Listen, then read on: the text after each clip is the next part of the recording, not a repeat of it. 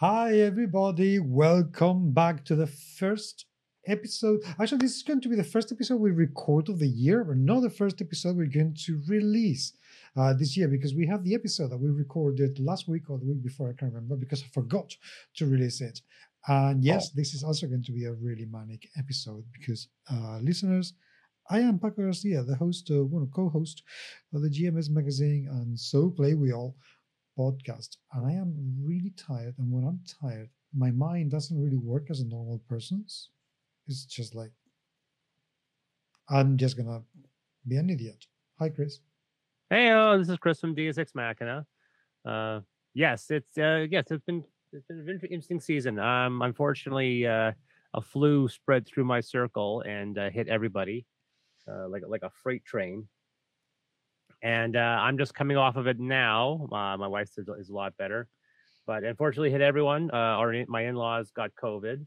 Um, but uh, they're they're doing better. Uh, COVID hit um, one of my closest friends who had MS, who has MS, and uh, because he's immunocompromised, it kicked crap out of him. It was very very touch and go. He almost lost him. I was very worried. But it's a new year, and starting off kind of crazy. Uh, at least in my circle, there um, I'm I'm an avid race car enthusiast and uh, a very, very, very well known uh, um, a person in the industry passed away from a snowmobile accident just yesterday. Oh, who's that? I didn't know that. Guy named Ken Block. Uh, he is probably the most famous race car driver for millennials um, because he's heavy. He's got a very, he's got a, an avid fan base. Like there, there are drivers that are probably that have won more than Ken Block, mm-hmm. Uh, but Ken Block is like Ken Block. Um, was an avid race car driver, invested and, and founded a company called DC Shoes, I think it's called, and um, used that money to fund his racing career. And he became very, very, very popular. Founded a club group called Hoonigan. So if you see a lot of uh, tuners and racers driving around with Hoonigan stickers on their car, uh, you know that they're part of that community. He was the center. He was the guru. Um, his Gymkhana videos or Gymkhana videos have hundreds of millions of views on YouTube and uh, yeah, to to die at 55 uh, from a snowmobile accident quite suddenly like that. And this happened on the same day where Jeremy Renner, the famous actor Jeremy mm. Renner, gets run mm. over by his own snowplow. And so I'm like, guys, winter, don't go outside. Just stay inside. It is clearly it's dangerous. You know, it is clearly well, snowmobiles are dangerous on their own. The ATVs and eh, all that stuff is always dangerous race race on good old fashioned dry roads you know be be be a street racer like a civilized human being don't go out in the snow Is, wouldn't it just be easier if they just played games instead would be exactly. way less dangerous i don't know i mean i feel exactly, safer exactly. playing with, no one ever died by well i don't know I, there could be a, a report of somebody swallowing something in a board game but very few people have died playing board games Correct. And we won't go into the details of, of, of who, who, who anyone who's died playing role playing games. Uh, yeah, let's not. let's not. But so, anyway, uh, yeah, but yeah, we got a few things to talk about on this uh, New Year's. It's uh, the third day in. How are you? I well, apart from being exhausted because um, my manager's come back uh, to work and uh, I, I, think she's absolutely brilliant and wonderful and amazing. And I, I, really like her, which for me to say that out from manager, it really takes quite something. Um, from you, that's high praise. Very, very. But um, she's driving me absolutely potty because um, I'm designing a game for her. Well, for the company, no, not for her, for, for the company. Uh, you know that I work in cybersecurity, and even though I am officially and um, an instructional designer, I, I create e-learning courses based on cybersecurity for the awareness team. Um, but because the design team has been moved on to marketing, uh, I'm now doing uh, marketing shit. So some of that is she said, "Oh, Paco, you know about games?" Said, yeah, a thing or two. Kind of, you know, a little bit. So why don't we make a game so we can give it away to our customers. And it's a game about cybersecurity. And I said, You got the right man. So okay, um, so um, this started last year, and I said, okay, um, you know, we're going to do something very simple, just a card game, just to get you know our feet wet, and uh, we'll take it from there. So I designed this game, which is incredibly easy, so so easy, where you just have to put it, it's meant to be played by children of ages five and up. So any child who can count can play this game. And you're just meant to put the card down with a number. Uh, everybody put this card at the same time, and the player with the lowest number uh, loses. And that's it.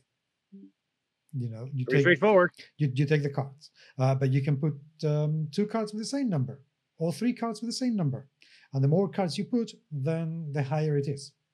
So if you put two cards, then that's better than putting just one card. Done. Simple as that. Uh, so nothing, nothing fancy, nothing, nothing huge. Just something that you can play in five minutes with your kids. Um, Nice. A little bit more to it than that, but that's that's the gist of it.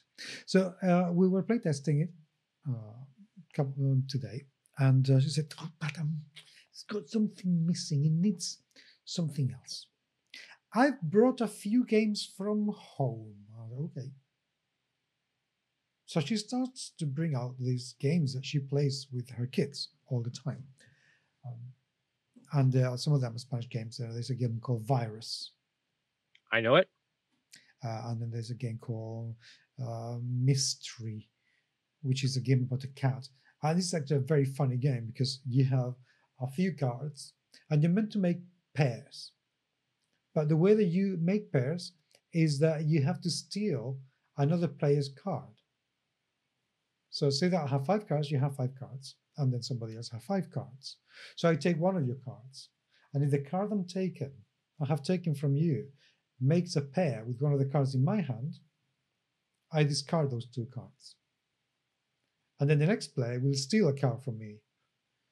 And if the card they take makes a pair with one of the cards they have, then that's fine. And if it doesn't, then they have one more card in their hand, which is not good. So it's quite simple. So games like that. And I said, um, I can't listen to something. Anyway, it so happens that she starts giving me ideas after idea, after idea, after idea, after idea, after idea, after idea. And I said, look, you're just you're telling me to design virus.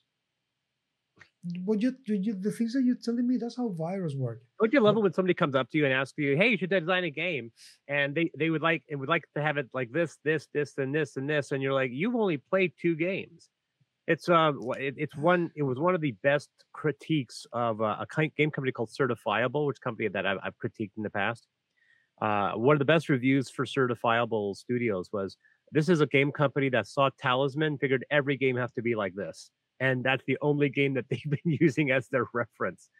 And I'm like, really? That's that's that's a scathing review by saying this these this game company saw Talisman and figured they knew everything about board game design. Well, so that's what I've been dealing with all day.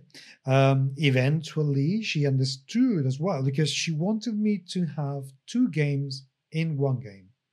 So, uh, if we wanted kids to play the game, then we would have the game I designed for kids.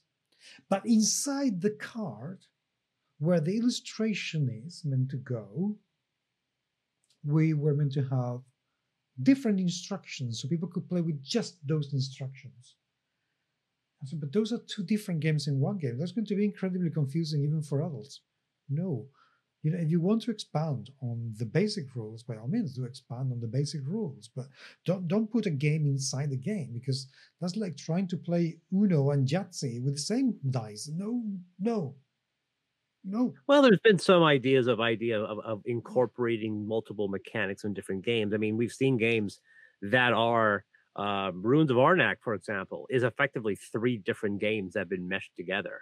I mean, so, so there is some there's some there's some uh, Yeah, but avenue you, for but you play one of those games so you can obtain something that playing the other game will allow you to do when you play the third game. It's not as if you have two different games completely different that don't relate to each other at all and don't play together at all in the same Mm. box. It was a bit, uh, no, no, no, stop it. This is too much. So um, eventually we settled down, you know, okay, let me revisit this. And I included the mechanics from Virus that she wanted. Uh, which is she wanted, you know, I, I want the color bit. I, I want to have something because it misses something else. So what are we going to do with with color? And so okay, don't don't worry about it. So now we've got a, a card game where people have to put together uh, the initial player is going to put together a means to attack and a cyber attack.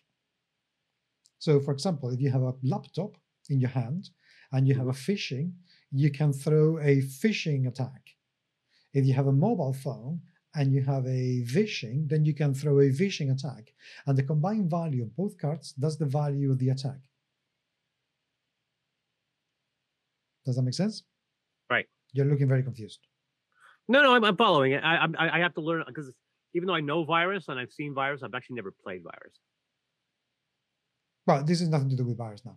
Okay. That's it. That, we, we decided we know. I, but she said, but is, will we get into trouble if we just copy a game and give it a different a different um, theme? I said, well, right. not really. I mean, you cannot copyright mechanics, but I'd rather not go out there and have anyone telling me that we've just, you know, copied the game and changed the graphics and the names. I think that would be right. really bad. And for goodness sake, I'm a game designer. What is the fucking point of me? That being said, I mean, just on a complete side thing, um, a game, a board game about cybersecurity is ingenious. Uh, there's I a mean, company. There's a company called Potato Pirates in India who specifically make games about cybersecurity, and they are very, very good. I've never. I, oh, I, well, I haven't seen any high profile ones. I haven't seen mm. like, yeah. No, there's some. There are some, not very many. There are some. So, anyway, eventually I managed. And you know what she came up with later on? She mm. came back about five minutes later and said, "Oh, look, I like this game. I want this game. I want a dexterity game. I want Geistesblitz." I said, "What?" Yeah, why don't we make a game where people have to take a card out and they have to find the element that's not in the card because that's the attack and then they need to grab the figure that they're going to defend themselves from the attack with. Fine, I can do that. I can work with that. And they say, oh, and we need it delivered in our offices by the 15th of March. Oh, okay. That's it. I said, wait, wait, wait, wait a minute. Wait a minute. You want me to design a game, play test it, illustrate it, and then send it to a company that has to manufacture 500 copies in two and a half months. Um, allow me to assure you, that's not going to happen. Well, considering like the last board game I designed was I had it was a year and a half of, uh, yeah, you know, I, I'm, admittedly, we don't, we're not going to need to go to China or anything because it's not a very large print run. But I said, oh no, she said, oh no, no, no, we've done things faster for some of our events. Said, yeah, you never had to rely on a company being able to accommodate the production schedule that you're giving them. This is something completely different. You cannot have a company manufacturing 500 copies of a game in 10 days. Yeah, we had I had that situation when I was trying to sell the uh, wineries on Naramata. It was November. It was uh, it was it was August, and they're like, "Oh, well, this game may be out by by December," and I'm like, I haven't designed it yet. It'll be lucky if it comes out in December of next year. So, eventually, I just look. I'm going to ask for some quotations and if we can get this game done by March, then we'll get your minis and figurines done by March. If we cannot, then we go for the card one, and then we'll get the other one done by the end of the year when we have a few events that our customers would very much appreciate. Right. So, oh, okay, I'm sure you can make it. I'm sure I fucking can't. So anyway, that's been my day. That's why I have a headache and I am absolutely exhausted. Um, and people, yeah, the life of a corporate game designer is shit. but I love it. I'm having a great time, I have to say. So I'm absolutely uh, loving it. It's it's it's absolutely wonderful to have the ideas exchange with people and being able to play, and some people like it, and have the the, the uh, graphic designer and the illustrator say, "Oh, but we could do this, and then we can do that, and then I can do this other thing." And just thinking like, "Oh my god, you're so young. I love you." Because she's 23 and just finishing finals, and it's amazing. So that's um, that's that's how the year has started for me. Well, okay. Uh, I, which is interesting. Um, I this is one of the issues with Facebook. Facebook uh, has a memories thing, and reminded me that I got dumped nine years ago today. Oh wow! Um, congratulations! Uh, congratulations! Yeah, I, I, yeah, a relationship which I thought was uh, going to be the first relationship I had of any of any substance, and uh, and uh, then I got dumped uh, nine years ago today. Uh, now that being said, it's it's not not a downer because obviously I got You're better off. Someone, I got better. I got someone up a few months later. Um, and the other irony is, if, uh, not irony, but the interesting uh, aspect is that her and I have reconnected, and we've kind of looked over our past, and we both realized that there was a not it was a bit of a communication issue where we weren't communicating mm-hmm. some of our issues, and now when we look at it, going, you know, if we had spoken about some of our issues, we could have gotten over that hump really easy. So this is one of those situations where, in retrospect, I, I, I'm talking to her. She, I, I realized even though she's the one who broke up with me, she now I, I can tell that she's like, oh, I probably should have not given up on this. I'm like, well, I'm married now, so not much we can do. No. Um, but uh, it, it, and it, it's interesting too, just because of other recent developments. But just it's just it's just a very interesting thing. But uh, yeah, yeah, that was one thing I noted today. But the uh, the important thing about stuff is talking about board games and not my personal life. Uh, okay, so, so let's talk about board games. What do you get for Christmas? Well, um, I actually wanted to hold that up for later if I could and just talk about some recent news. Do the news thing first. Let's do the new thing. Because, yeah, just because I think um, my, because the, my board games are right behind me, including a little bit of a surprise. But so, ding, ding, ding, a little bit of news thing. Um, uh, on the uh, board game front, there hasn't been too much. Uh, we this is usually the dead zone for games on Kickstarter. Um, uh, we have Arkham Asylum, Escape from Arkham Asylum coming up on Kickstarter, and a few other things. However, the one thing I thought was really interesting actually happened on Christmas, and this is something that's uh, not going to be uh, really well known to a lot of people. But in Canada, there is a game there is there's a store called calendar club. Now i don't know if you guys have this uh, over in spain but we have things called pop-up stores. They only appear for a season. Um, in in states they have the same. They have the they have a halloween store that opens up in september closes november 1st they're only open for halloween. There and then during christmas time there are numerous stores uh, anytime that there's an empty lot in a mall that mall's going to get that spot's going to get filled um, Hickory Farms, which is a uh, a gift giving mostly in cheeses and meats.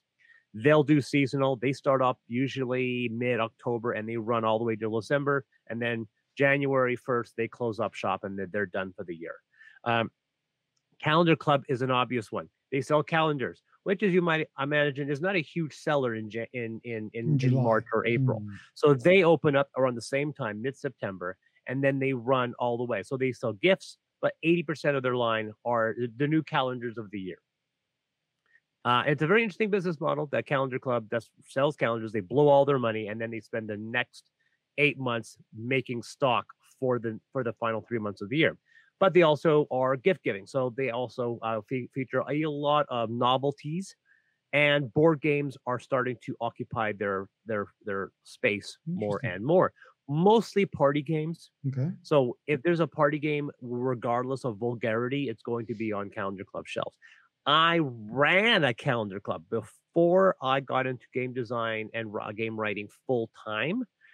I quit my retail job and took a management position of calendar club, knowing it was temporary, because in Canada you can take you can accept EI employment insurance, which is a, a pay off, uh, which is a government paid offset if you're laid off. If you're fired or you quit, you don't get EI. But if you're laid off because of work shortage, you can collect EI.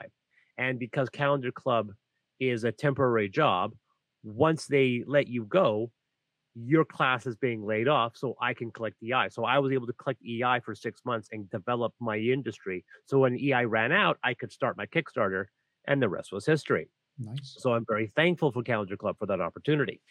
Um, However, this is where things get interesting. On when Calendar Club ends uh, their Christmas rush, they mm-hmm. have to pack up most of their stock and sell it off. Now, shipping is expensive, so it's actually easier and better for them to sell things off cheap. So they'll have insane Boxing Day sales when when everything in their store is like anywhere from 25 to 45, 55, 65% off. And then at the end, they'll finally box everything that hasn't been sold and they'll send it off. And because these are calendars, most of the calendars just get destroyed. That's why they want to get rid of these calendars as soon as possible. Some of the games, especially the heavier, larger ones, is like get rid of them. Now, strangely enough, most of the board games, because board games can be resold next year, they don't really drop them that much 25, 50% sometimes. That's not bad, actually. But they did something this year which everybody was talking about. And they realized, like, does Calendar Club know how what they've done? Because it's one thing to say, oh, you know, we're going to sell off our extra copies of Trivial Pursuit or Clue, because the vast majority of their games games are like that. You know, games that you see everywhere, games you see in record stores, uh, like variations of Clue and and Risk and Monopoly, mm-hmm. or the really well-known games like Catan and Ticket to Ride. That's what you'll see. But for some weird reason, Calendar Club got a massive supply of Ark Nova, which is considered the greatest game that came out in a lot of circles, the best game that came out in 2022. What? It is not in the same scale of any of the other games out there. It's not Ticket to Ride. It's not this public game. It is a sought after, extremely popular game that came out in 2022. A game that was had a supply shortage. It was the Ooh. wingspan of 2022, and Calendar Club actually had a huge supply. They, of course, were selling it for a, a significant markup, so you could get it for cheaper by going online. So back Boxing Day hits. Uh, for those people who know after Christmas in Canada and, and Britain, a few other places, you have Boxing Day, uh, which has turned into our big our, our Black Friday is Boxing Day. But of course, in Canada now we have that as well. So we have Black Friday and Boxing Day. And on Boxing Day, Calendar Club decided to reduce Ark Nova to ten dollars. Oh my god, that must have been a marabunta of people going to that website to well, destroy no, you, everything. You could you couldn't buy it online. You had to go physically to a calendar club. So oh. if your town had a pop-up calendar club, you could go. And so people started popping up and and they started seeing price tags. Count it's like I got Ark Nova for ten dollars, and everyone's like, "What?" And people were popping up like, "I bought six of them for ten dollars," and everyone's like, "You're you're you know they were calling them scalpers, being unethical because this guy's going to try to resell it now for fifty dollars." So I was like, "Wait a second, what is this?" And they, and they were saying this is in Canada, and I'm like, and then I go, "Where in Canada is this being sold?" And somebody said it was a pop up, and I thought, there's only one pop up I know that sells games. That's Calendar Club. Honey, get in the car. So we got in the car. We drove to the local mall where the Calendar Club, the same Calendar Club that I ran two years earlier. And I went in there, and there it was four copies of Ark Nova for $10. You bought them all, I hope. I did not because I have some ethics. I, I'm not a person that has any plans on reselling them. I own Ark Nova, but I do have friends. So I bought two copies of Ark Nova. They're wrapped up as gifts to give to uh, gift to friends. So and I told people, by the way, there's two more left. Go at them. I'm not a person that has any plans on reselling. I'm not. I have no desire to do that. Yeah, I could have bought all four of them, but no, I bought two of them for ten dollars each. They're wrapped up for gifts. But yeah, that was everywhere on on board game sites saying go to Calendar Club and pick up Ark Nova because for some reason they're they've dropped it to ten dollars. They also dropped Trivial Pursuit to five dollars as well. Next time, let me know because you know what? I would have been delighted to pay for those $20 and then the postage so we could do a giveaway. Oh yeah, that that would have been that that could have been smart. Yeah, that would have made it very popular as well. So next time yeah. you do that, just just let me know right away. And believe you me, you know. Um, like I said, it was it was on the moment we're, we're like, do we get one? Okay, we're getting one. We get two? And we're calling friends like, do you want a copy? Got, do you want? I would have got all of them. I am sure I can think of four people who would be more than happy to receive that as yeah, gifts. yeah. There's a part of me that was just like, why didn't you get? it? And I was like, you know what? Let some other people take advantage of it and get get it for ten dollars. Sure, they may just want to resell it, but I'm sure it might end up going to a good home. So I was kind of thinking more altruistically. But no, in retrospect, no, maybe they ended up in the house of somebody who's going to sell them for thirty dollars. Yes. Uh, on another, another topic, so uh, Evil Genius Games. So Evil Genius Games is a company that released a. There's uh, now just for context, uh, D and D came out. Uh, fifth edition came out, I think, in 2016. Uh, I think, or, or 2016, 2015, and Uh, their OGL came out around the same, or uh, not not not long after, and there wasn't. It was straight fantasy third party stuff. And one of the very first uh, non fantasy work out there was mine, fifth edition uh, for Amethyst, uh, which is a sci fi fantasy. I then released Ultra Modern in August of that same year, and that uh, became the most successful third-party game for fifth edition and it's still considered one of the most successful uh, books for fifth edition. Um, there are two versions the regular and the expanded or redo and they're both mithril sellers um, which is the irony that if you add those together i would have an adamantine title but i don't because uh, they're both uh, they're both still unfortunately quite quite a ways away from each, either of them being an adamantine title. But now since then the last few years there's been a slew of non fantasy uh, games. A slew. I got a whole cornucopia. Um, uh, Black, or sorry, well, Black Carbon, where it was called. Um, there's uh, that's been a big cyberpunk one. Geofunk, Geofunk, Geopunk. No, bio is a it's a geo. It's a genetic. It's a, it's a biopunk game. That's also got really really popular. Carbon twenty one eighty five. That's the name. Carbon twenty one eighty five. Yeah, yeah, it's one. Um, like I said, and this is the irony is that I, I've I've I, I, had a cyberpunk game with Neurospasta that came out well before a lot of these companies came out. So it's one of those situations where it's, it's interesting seeing seeing them all playing catch up. Um, but Everyday Heroes is the official uh, fifth edition. Oh, not the official, but it is the the update of the original third edition D20 Modern. This was uh, a direct, faithful adaptation of the original D20 Modern book. Uh, raised about a uh, about four hundred thousand dollars on Kickstarter, so it's very admirable. Um, the issue I saw with it is the worry that they were going to adapt everything. Uh, and looks like in some ways I was correct in the ways that the original one, all the classes were uh, peaked at 10th level. So the only way to ever maximize your character was to multi-class, right? So you had to start off. You start off as the as a strong hero, a dexterous hero, and these were very lame characters. Like you wouldn't want to start first level uh, in D20 Modern because the characters were so simplistic and weak. You only got really good once you got to your prestige classes at around third level, and then of course you would you would pick levels in either your either your your basic class or your prestige class until you got to 20th level. Okay. It was a very controversial decision because you basically would have to start the game at third level. You can never start a D20 game at first level because you were worthless. Okay uh, they have they have copied that that uh, that tactic over. So it although it has gotten a lot of good reviews, there has been some criticism from fans that find the system not very good because they can't take one class and run it all the way to 20th level.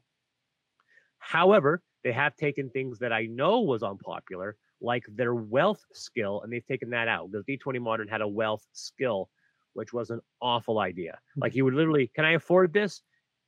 I roll a die and go, yes, I can afford it. It's like so I can afford a car and then I can't afford food. It was a ridiculous mechanic. Okay. So... That uh, that never made any sense. Um, so that came out uh, just a few weeks ago. It's at Silver, so it's doing pretty well. Um, it's also a very big book, 461 pages. Uh, they also were very contra- uh, not controversial, very well known because they had purchased the IP of a half a dozen movie properties from the 80s and 90s, including The Crow. Yeah, um, Highlander, um, Highlander, Rim, Rambo. Yep. Uh, and they, those are all adventures that they have put out. Wait a second. Let, let, let, me let me go through them because they they have some interesting shit here. So we have oh you can really buy The Crow and Escape from New York. Yep. And then they're gonna come out with Pacific Rim, Kong Skull Island, Highlander, Universal Soldier, Total Recall, and Rambo this year. That's what they want to release this year up to July, so they may come with uh, more things. Now, um, I have to say, some of this stuff would I would find very very interesting, but the fact that this is going to go for the D20 modern as you are describing it, and uh, that game has 400 pages right away is a bit of a yeah, not going to happen. Well, like I said, it's, it's a lot of people who backed it backed it because of these of these IPs that they have. They weren't making hmm. an official Crow 5e game. They were making eight different official games. And also, so of course, my brain goes, how there is no they made four hundred thousand dollars, and so my brain is going. Unlike my company, I always always reminded of uh, my friend who runs uh, Oom Games, and Oom Games uh, has million dollar Kickstarters, but they don't make a whole lot of money. They might have actually gone under, but the reason why they survive is because they have a high roller, uh, a, a high roller person that backs their play. A very an, uh, a millionaire. They have a Mhm. million. They have they have the person who owns the parent the, the, the parent company is a person that can easily front money to handle costs for projects. Evil Genius Games must have them because securing the franchise rights to eight different properties, some of them not being small, could not have been cheap. In fact, they were probably so expensive. When you calculate everything, $400,000, they probably still lost money on that Kickstarter. Yeah, I mean, I can Um, imagine, uh, and the things that they're very long wanted franchises, but I can imagine some of them. I don't think they can be that expensive because they're pretty old. Uh, yeah, you know, Highlander and the Crow, but the thing is, Crow's getting rebooted. Highlander, yeah, but Pacific Rim, exactly that one. that could not have been cheap. And I'm going to even say that perhaps even Rambo cannot be that cheap either. Um, Escape from New York, yeah. Universal Soldier, who who even remembers that film? mean, it I was- do. It's appalling. Um, Kong.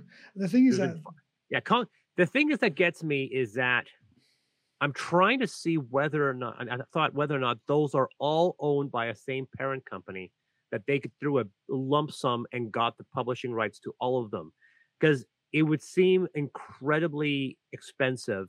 It's also a very random assortment of titles. So Hmm. my guess is that they approached Universal or a company, a parent company that owned all of those. My guess is also potential that Evil Geniuses Games parent company might be associated with that company in be. question. So we may not know it. Um, the irony of the whole situation is that I got contacted. Oh, yeah. I've told you about that. That's why you're smiling. Um, I got contacted by um, Dave Scott, I think his name is, uh, from Evil Genius Games, and it was very much a boilerplate. Going, hey, I saw that you published some successful non-fantasy games. Would you consider adapting those titles for my to our system? And he co- talked about stuff about being able to promote it, and even if the game is popular, publishing it and putting it in game stores. And it didn't mention my title specifically, so it felt like a copy paste boilerplate response. Not sure whether or not it was his intention to make it generic and whether or not he did, in fact, type it specifically for me. And I had to respond going, cool. Uh, thanks. Uh, my docket is full considering I'm the guy who publishes your direct competition. like, it would not make a lot of sense to adapt Ultramodern to Everyday Heroes considering they have 80% carryover of the same stuff. Yeah. I mean, it's interesting that in the uh, when Enworld interviewed them for their Kickstarter, the very first question the interview asked said, "How do you differentiate yourself from other non-fantasy games on the market like Ultramodern and and Carbon 2185?" And so the so like literally the first thing the question they had was like, "How you're you're making a universal system? How do you compare it to the other universal system that has been out by this point for four years?" and has two mithril uh, badge selling the titles on the market. So the fact that they say, "Hey, you should write for us," and, my my response is, I was like, "I appreciate the comment, but why? I, I, I, Why, I know. why would I now write for my own system that is actually sold more?" But also the thing I, I I'm thinking about it as a as a company is a bit. You are, I mean, you have in there eight IPs. Why would you want to do anything else? They want to expand that profile. They're trying to do what 3.5 did was, was to try to. They're trying to have so. They're trying to do market saturation. If they can throw out 30 products in a year that use everyday heroes, then everyone thinks that that is now the official umbrella for all fifth edition non fantasy. Like they're trying to create that system. That's why they're putting out all these modules this year and trying to encourage other people to adapt to their because they're ultimately trying to be the the Osborne, the complete um you know so and uh, like I said, they're trying to create a situation where ultra modern my title, becomes inconsequential because Everyday Heroes will be the definitive universal non-fantasy rules. And the funny thing is, they're saying that they have an that they're putting out an OGL. There's an OGL for Ultra Modern 5 that's been out for five years. Ultra Modern 5 OGL has been downloaded 4,000 times.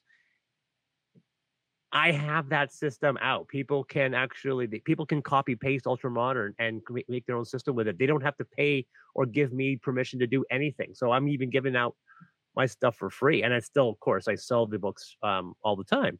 So it's just a very interesting thing. Uh, I was suspecting going, you know, I have a Kickstarter I'm running right now for Amethyst.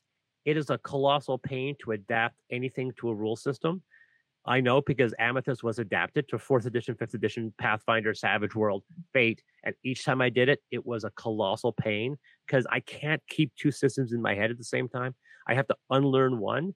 So even though I mm. wrote 13th Age, I actually still don't know how to play it. I would actually have to grab the book, reread the rules to adapt it, which is the reason why I said when I did the new Amethyst one, I'm not doing a Pathfinder. You, I'm doing the fifth edition version only. You are I can't... a Vancian player or a DM. I can't. I, yeah, I just. You, I, you have, have, to you have to forget something to remember something else. You're like a you're gonna board you're like a D and D spell. board games I can do easily. I can I yeah. can pick up a game and go in. If I play a board game once, I will forget the rules. I play a board game twice, I'll remember it. Three times, I'll it'll be perfect. You but are, for, for example, like if I was to write for Pathfinder, but the Pathfinder is the worst because Pathfinder and Fifth Edition have so much carryover. I'd have to relearn. Oh wait, wait, this is not like when I was doing Fourth Edition, adapting to Fifth Edition. I kept on mentioning, oh, this is a free action, and I had to tell myself, oh right, crap, there's no such thing as a free action in Fifth Edition. That's a third edition, fourth edition artifact. Fifth edition doesn't have free actions. So when I re-updated Ultramod for redo, I had to go there and specifically remove instances of free actions and reword it by saying it's free because there's certain wordings that do change. Fourth edition was very well known for having a lot of established uh, iconography and the terminology. Like like fifth edition's uh, conditions is two pages. Pathfinder's conditions is four pages. Okay, that's a lot. So there's a lot more icon, a lot more terminology to remember. Pathfinder also has the most insane uh, monster creation system.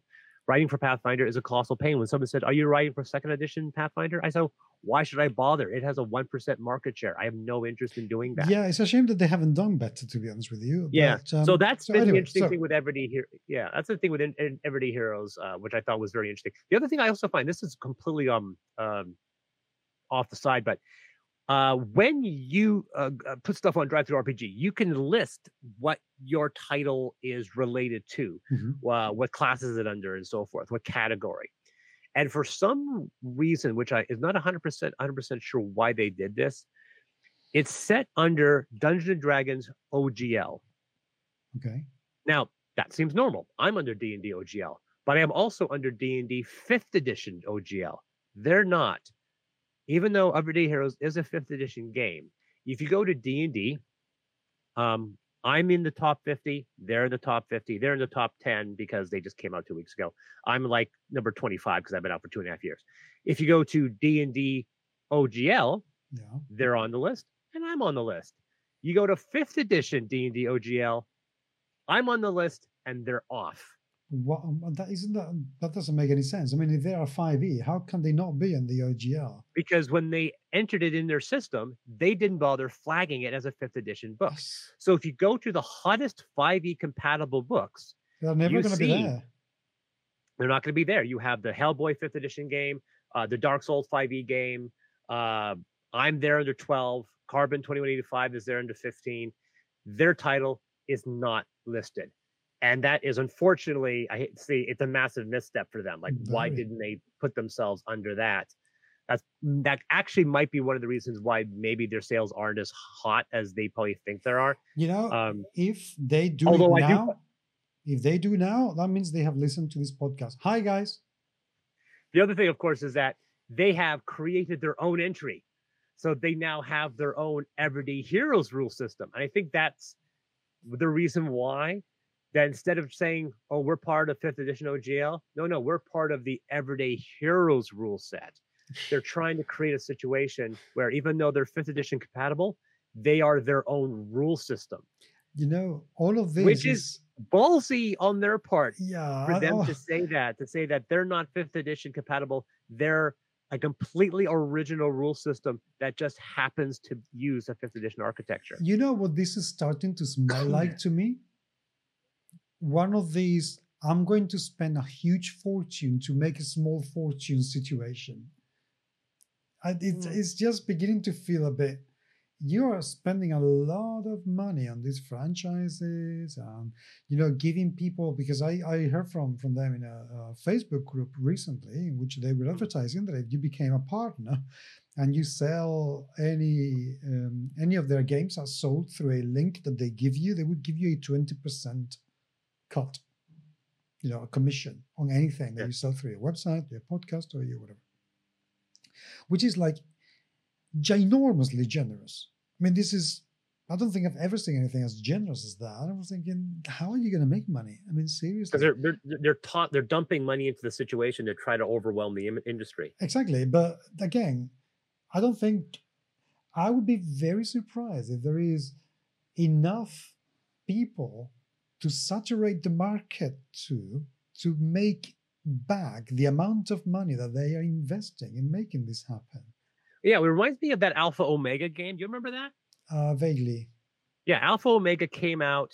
It unethically tried to link themselves to a movie property, which they were in no way connected to, but they tried to lie.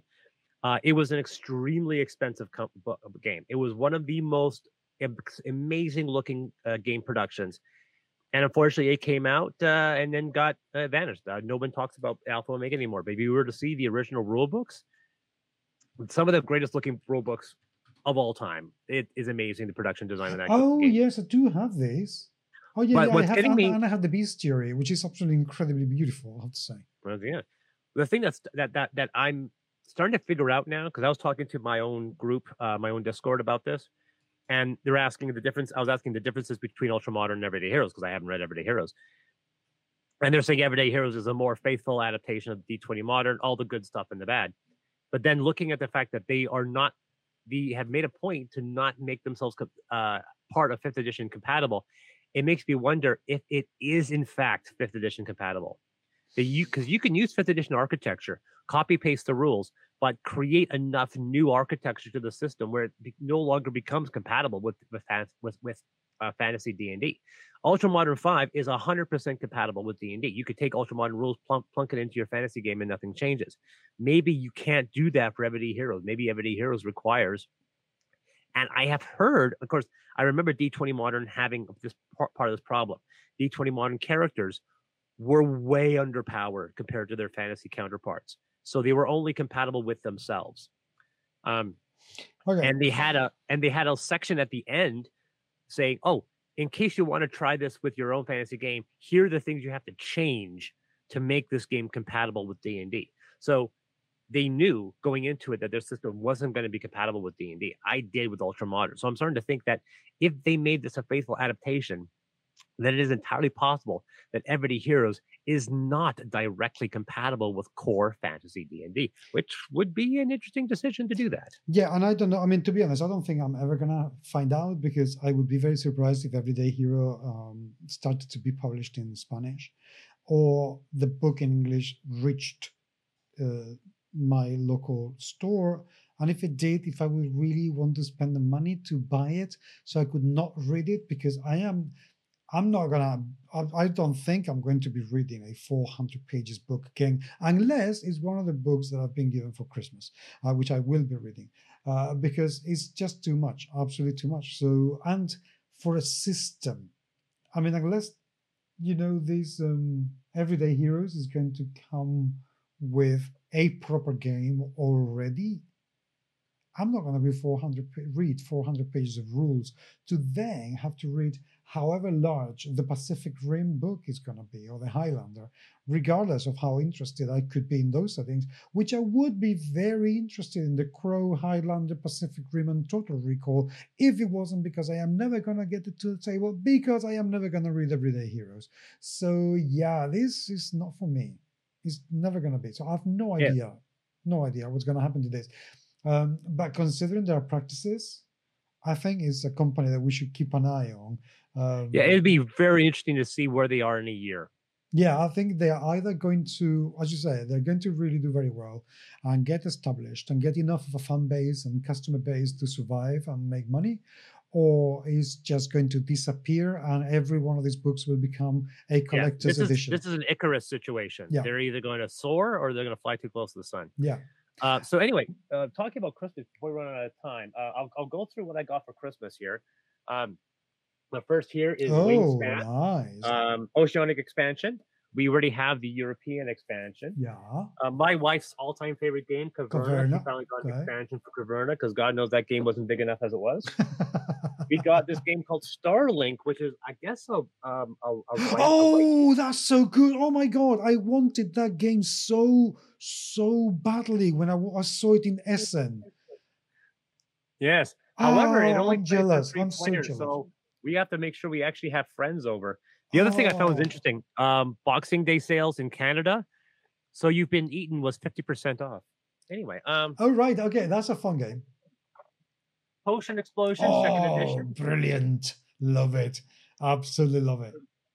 Paleo, Yeah, I've heard about that game. I've never played it or seen it around me. and uh, finally the game my wife wanted more than anything, Laying Craft, Ah, which only got released this year. But ah, I'm so jealous with Starlink because that game is so goddamn cute and lovely. I have here a box I can see because yes, that has not been opened. okay. So I'm going to do an unboxing for games that my wife has ordered, and you don't know what it is. and I'm going to find out what she spent money on.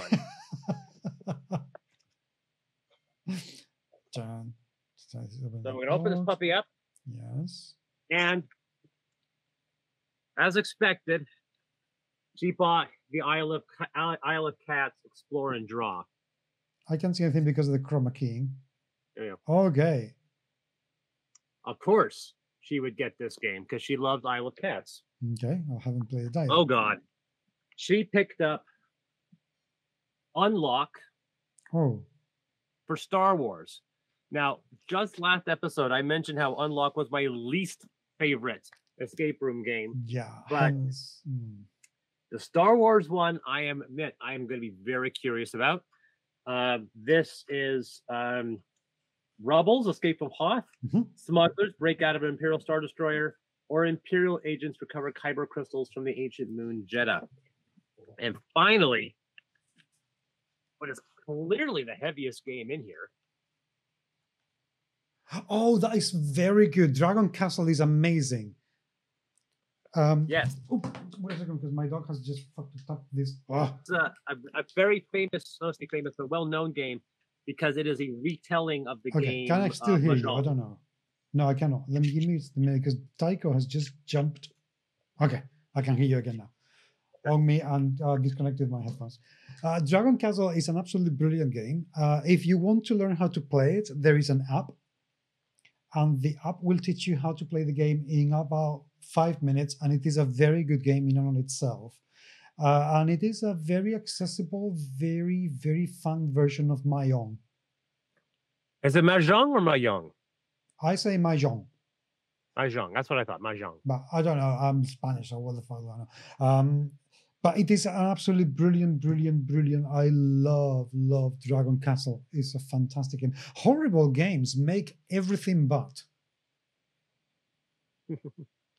But yes, that's what um that's what we got. So Santa, I mean, you've you must have been a very good boy this year too.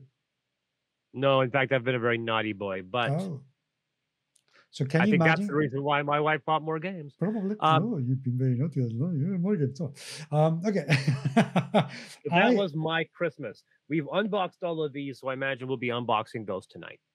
Well, I I got um both some presents and both not. Well, everything was. I'm going to say it was a present, but for different reasons. Because I got my sisters-in-law bought me something called the Blunder, which is a What?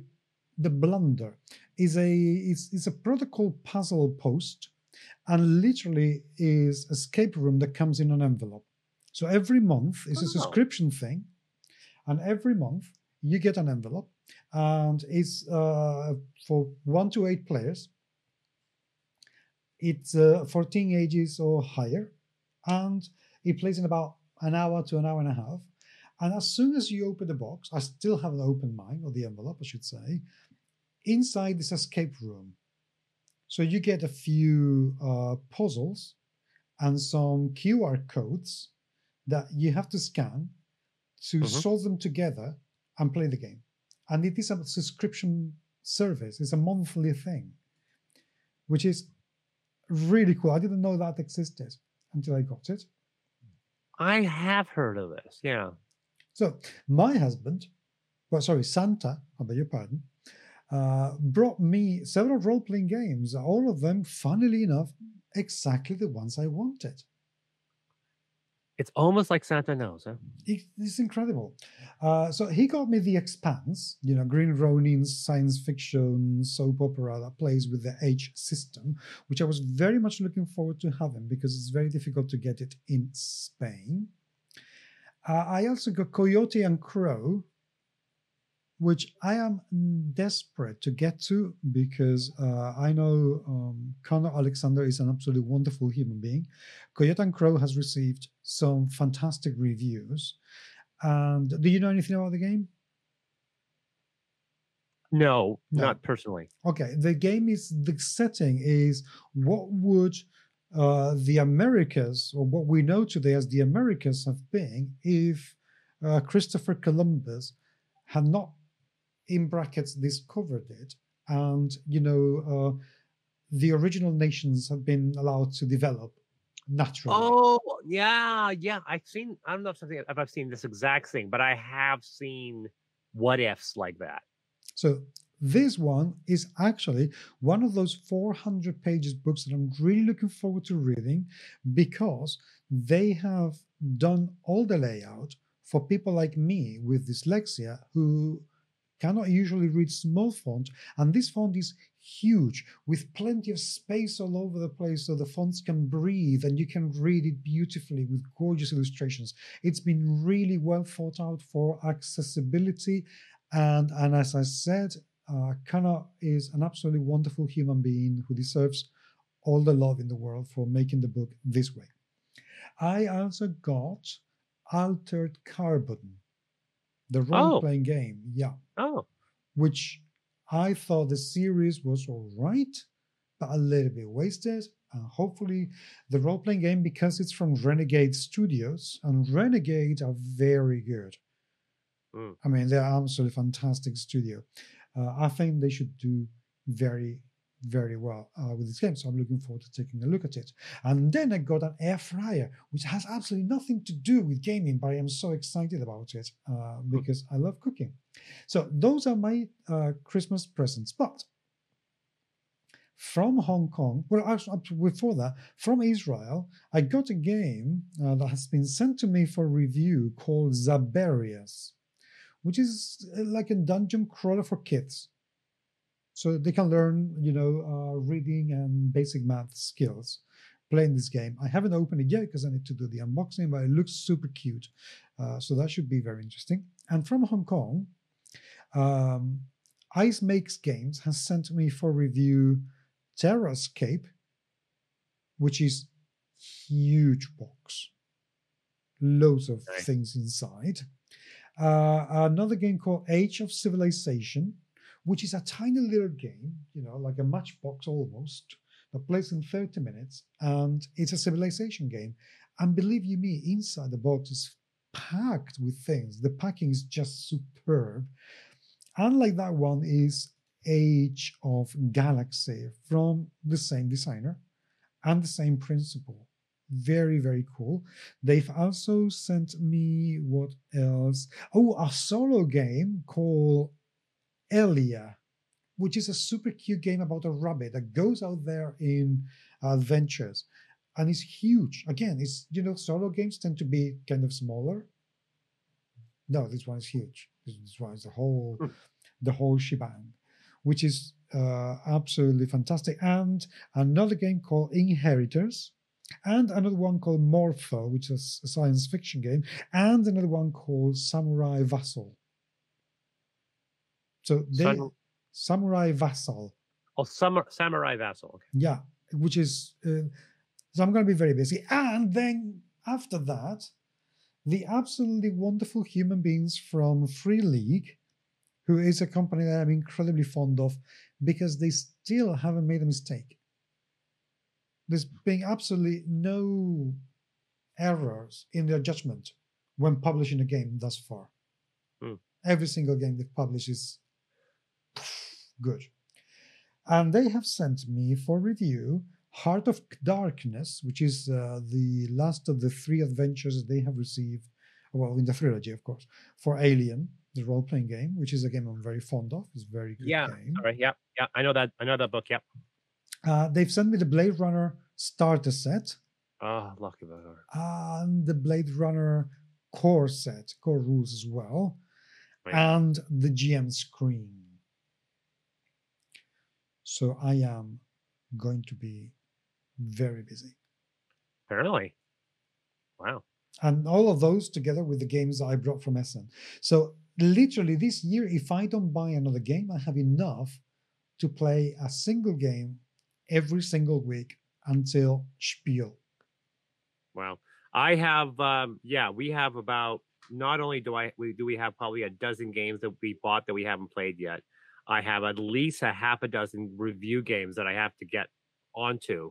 Um, but it's been just a it's been it's been a tricky time trying to get people together. Uh, it's actually been harder to get people to play a board game in 2022 than it was in 2021, which I think was very weird. And in my case, it's being all the opposite. Funnily enough, uh, the other day I was making a recount, and right now I have a gaming group for board games on Mondays, which has become actually pretty regular. We're playing at least three times a month, which is amazing. Then I have two role playing game groups, one on Thursdays and one on Fridays, and there is another, you know, floating uh, board game group on Sundays that I can join from time to time when I have some time. So right now I have more gaming people than I have ever had, even when I was a member of a gaming club. Well, aren't you Mr. Fancy Pants? I am incredibly lucky. I feel genuinely very, very lucky. So I hope 2023 will continue with this fantastic strike of luck. So that's it. You know, we should um we should you and I make a list of all the games that we have to review and see if we can get some of the designers or some of the something for when we review them. Well, unfortunately, 90% of mine are with Jamey Stegmaier games, and we've already talked to him. Well, but we can talk to the, you know, to the um, layout artist or the Yeah, yeah. editors, the the artists themselves, the publishers, the uh, community managers. Well, I you got my message earlier that I think what you and I should do is do a top 100 games of all time, which I've been Oh, I've been slowly pushing on you to do for the last year or so. But a hundred, I find it overwhelming. Seriously, I find if you tell me top five, yeah, I'm with you, no problemo. But a 100 is like we could sl- we could do like five a week, and that would carry us all the way until the summertime. but I wouldn't know how to put a hundred games in order. I seriously would not know how to do it. Five, I'm I'm okay with, but what's my hundred game? I don't know. I know which one is my favorite game. I know I know what games I would take with me to a desert island for the rest of my life. But I don't know what would be the hundredth game that I would like to play if I was given a choice of playing a hundred games. Which one would be the game I would choose the hundredth? I don't know. Well, thing is, um, that those those are all different lists for me because for if someone asked me what's if you had to take games on a desert island, what would you take? I would say, well, I you know, what what's the games you want to play the most this year? I go, all the games I want to play the most this year, are all the games I haven't played. The difference between me and my wife, because I'm always looking for the new experience. After, after after I play a game two or three times, unless it's amazing, I want to get rid of it. Okay. Uh, she's the person that person that, that that will play an okay game over and over. But for me, this is more like I have I have 300 games on my board game geek list, and I have scores for all of them. So I literally grabbed them all, threw them in, organized them by score, and then since I had so many of the same score, I moved them around until I had 100 titles. And the number 10 were exact were exactly what the what the 10 I thought. Every year, this list can change a little bit. I'm probably going to add a few things. Um, but not as many as I thought I would, just because I didn't play as many new games this uh, last year as I was hoping. But you know, the thing with me is, and this is really embarrassing to admit, is that I have about well after Essen, I have well over 400 games at home. Mhm. I haven't played them all. Well, you I I have 300. I haven't played them all either. So I cannot I cannot rate them because I, I cannot give them a point scoring system thing because I haven't played them. What am I going to say about the game I haven't played? I like it. I wouldn't be able to say that. But I'll tell you what. I'll tell you what we can do. Okay, and this is a, an idea um, thrown to you, and you don't have to answer now because we are live. Um, well, we are not live, but you know what I mean. Uh, we're recording. How about because I don't think no one has ever done this before. Three top games that we would take somewhere. So we choose a number of things so to desert island, to a plane ride, to a games convention, to a food convention, to a uh, theme park that we would take to those locations and why.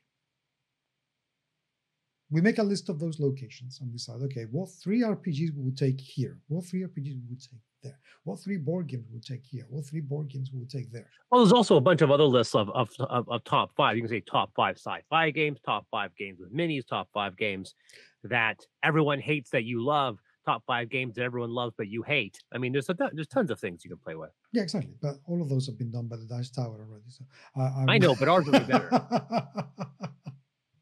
Going to be way better. Come to see that, be better. So yeah, we'll we'll we'll think of something. Uh, so listeners, you can you know and viewers, you can give us your ideas. Uh, what kind of you know lists would you like Actually, one thing the Dice Tower did and did not do, and Rahdo did, Mhm. which I which I actually really liked, was the top for him was the top ten game that um where his score is widely different than the board game geek score.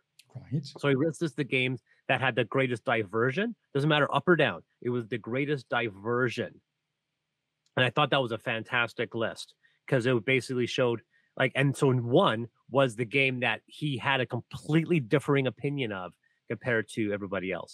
And I thought that was a very interesting list. Dice Tower hasn't done it. Dorado did it once, and I thought it was a very interesting list Okay. because it, it, it mentions both good and bad titles like titles like i did not like this much as much as the community or i love this game a lot more than apparently the community does Okay. Well, we can think of something um, and and think about what we're going to do. Of course, because that's just what I said before. Um, people can send us their ideas, which would be very good to have, and um, then we can make the top whatever lists for 2023, which I think would be really, really good fun. all right you know, that microphone is arousing me so much. sorry i once again me being a fiddler i just can't help but playing with things Yeah, but stop putting the condom on and off.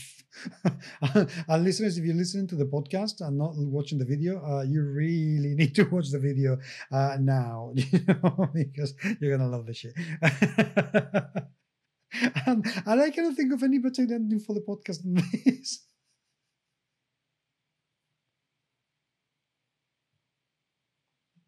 you okay? Yeah, you're laughing a lot. Let me stop recording. all right. Anyway so this has been chris from Dias Ex Machina. You can uh, the fully breaks down. Uh, you can find me on on twitch. No i can't twitch you can find me on twitter which i barely ever use. Facebook uh, youtube And as I promised, the last eight videos I posted on my TikTok were Degu videos, but eventually some other videos will be posting. But my Degus are trending. They're very, very popular. So it's very hard to not want to post more Degu videos, but I will be posting some game stuff related stuff soon. and soon you will start to get uh, messages from companies that make Degu sort of things. Like, oh, would you like to promote our products for your Degus? As you can see it. I'm they're hoping. Beautiful." I'd love to get some get some uh, what some some of these companies. I've programmed my guys, by the way. Unfortunately, I have this thing on. I, I've programmed them a little bit so they they know the sound of the opening of the treat container. And they go, But I've also yeah, but but but more so um the uh let's just see if I can figure this out here. Um uh let's see if I can do this here. Uh now I oh no, that's where it is. Let's see here. Um turn this here. Okay, so this is off. yes, So my my thing is right here, yes, right? And that's and I, I so far I can program them to come when I when I ask. I just do this. Oh, there, there we go. There we go. Oh, that's super cute. That's that's Gizmo. He's been prop. Digit doesn't come as, as readily, and the funny thing is, it's because uh, every time I, I do that rap, I, I give him a treat. So Gizmo's like, wait a sec, where's my treat? Screw off. I'm going back. You're not giving me a treat. It's not worth it. And then Digit eventually shows up, and now he expects his treat. And they don't bite you for not giving a treat. No, no, no. They, Oh. they they nibble. If I give them if I give them a fingernail with a length on it, they'll nibble. But they're they're very unusual animals because they don't like being pet. So when I try to play with them, I'll I'll I'll, sneak a pet by by by playing with their uh, under underneath their chin. Oh, bless. Well, good. I, I look forward to seeing those those videos. I need to take a look at them. So, uh, listeners, viewers, thank you very much indeed for putting up with us because uh, I know that we are wonderful, but we still appreciate uh, you being there. Um, Twitter, GMS Magazine, as usual. Facebook, GMS Magazine, as usual. Email, which I know I'm very slow at replying, but I promise I will reply. And I'm saying this because I haven't replied to the wonderful Greg Favreau for so long, and I love you, dude, uh, a lot. Uh, hopefully, we'll have you for the podcast as well at some point. And your games are amazing. Uh, and uh, podcast at gmsmagazine.com. Send us an email. Okay. Thank you. Uh, we'll talk to you very soon. Bye. Bye.